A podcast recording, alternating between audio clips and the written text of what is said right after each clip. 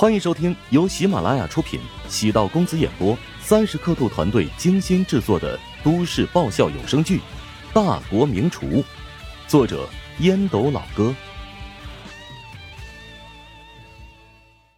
第一百五十六集。名片的后方写着娟秀的钢笔小楷：“尊敬的食堂堂主，感谢你今日的真诚款待，让我在这个挺冷的冬天感受到了温暖。”无论你接下来如何在宣传内容中怎么丑化我，我都能够报以微笑。正是丑陋的我，才能找到美丽的我。来自你的忠实顾客林平。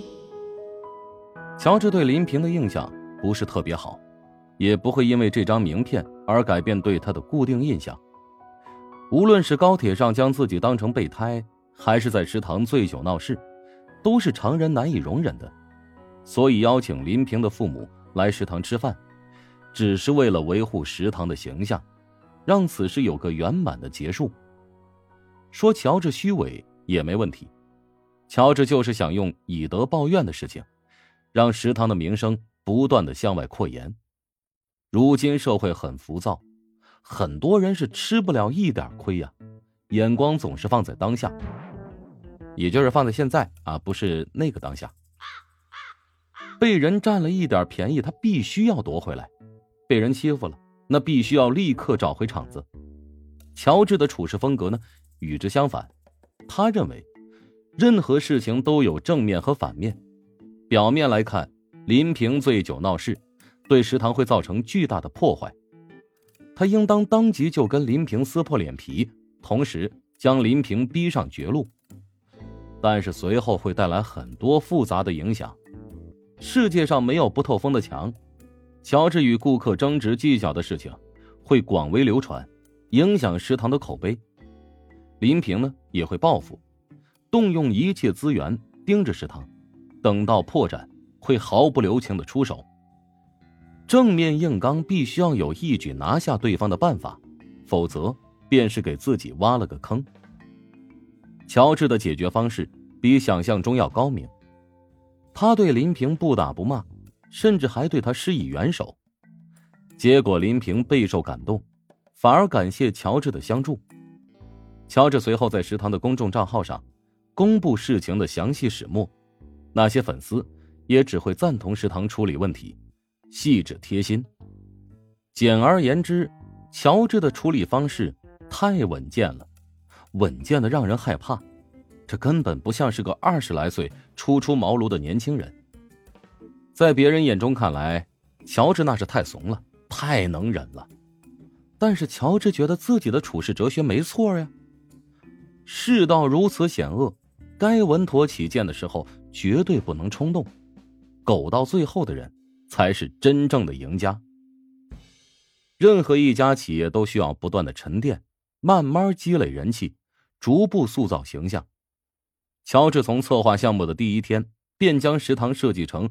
温暖治愈的美食空间，比如拯救富二代，收周冲为徒；又比如帮助成功商人黄成了结了其与兄妹的矛盾；又比如帮林平走出失恋的阴影。围绕食堂发生了这么多感人的故事，注定会对外形成良好的口碑。当食堂继续开下去，过一年两年，乃至是五年十年。注定会发生其他温暖的故事。当几十个故事串联在一起之后，便会形成一系列的品牌故事。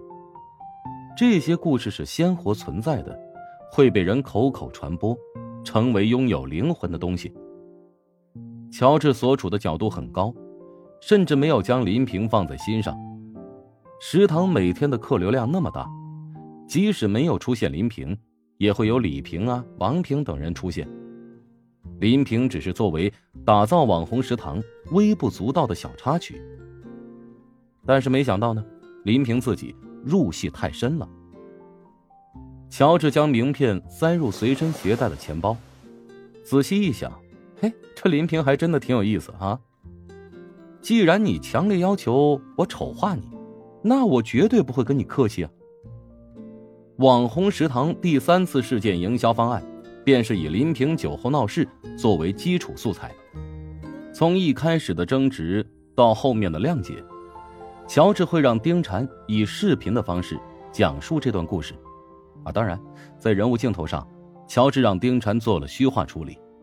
林平长什么样一点也不重要，关键是乔治希望外界对网红食堂有个更加明确的认识。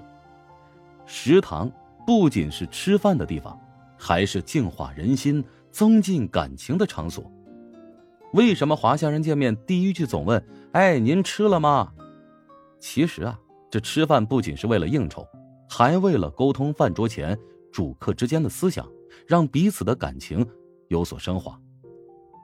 林平两次踏入食堂，从抑郁悲伤到温暖治愈，食堂给他带来了身体和灵魂的双重享受，这便是一流厨师以心入菜的境界。乔治发动车子驶出学院，突然右手边闪出一道黄色的车影，他连忙踩了一脚刹车，只差了十厘米，便会来一次亲密接吻。乔治暗骂了一句国骂，被吓得脸色惨白，冷汗阵阵，没有直接下车查看情况。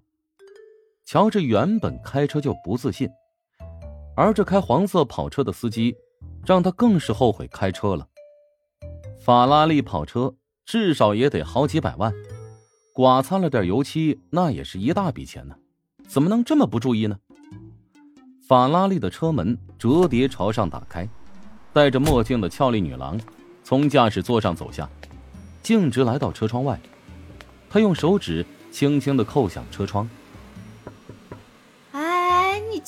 差了吧！吓我一跳，差点就撞上了。是你故意堵我车，还怪我技术差？哎，换成正常人的反应速度，那至少得隔这么这么一个胳膊的距离吧。我本来是打算吓唬你，没想到被你吓一跳。不是安子夏，你到底想做什么？不能算是熟人，彼此都知道对方，但是从来没有正式一对一见过面。安子夏摘掉墨镜，放在嘴边咬着镜腿。我只是想来问清楚，你为什么要拉黑我？我都没加过你联系方式，何来拉黑一说？啊，我是。我是说食堂的预约名单，你敢说没有把我拉黑了？好，原来是这么一回事，啊，没错，我是把你拉黑了。乔治索性摊牌，这女人差点制造车祸，没必要对她太客气。安子夏脸都被气白了，探身穿过车窗，试图抓住乔治的衣领。乔治往后一缩，安子夏扑了个空，恨得牙痒。索性脱掉高跟鞋，拿着鞋底在挡风玻璃上一阵比划。不别别！你今天不给我一个合理解释啊，我绝对让你横尸街头！乔治不得不下车，一把夺过安子夏手中的高跟鞋，用力扔向天空。高跟鞋在空中划过漂亮的弧度。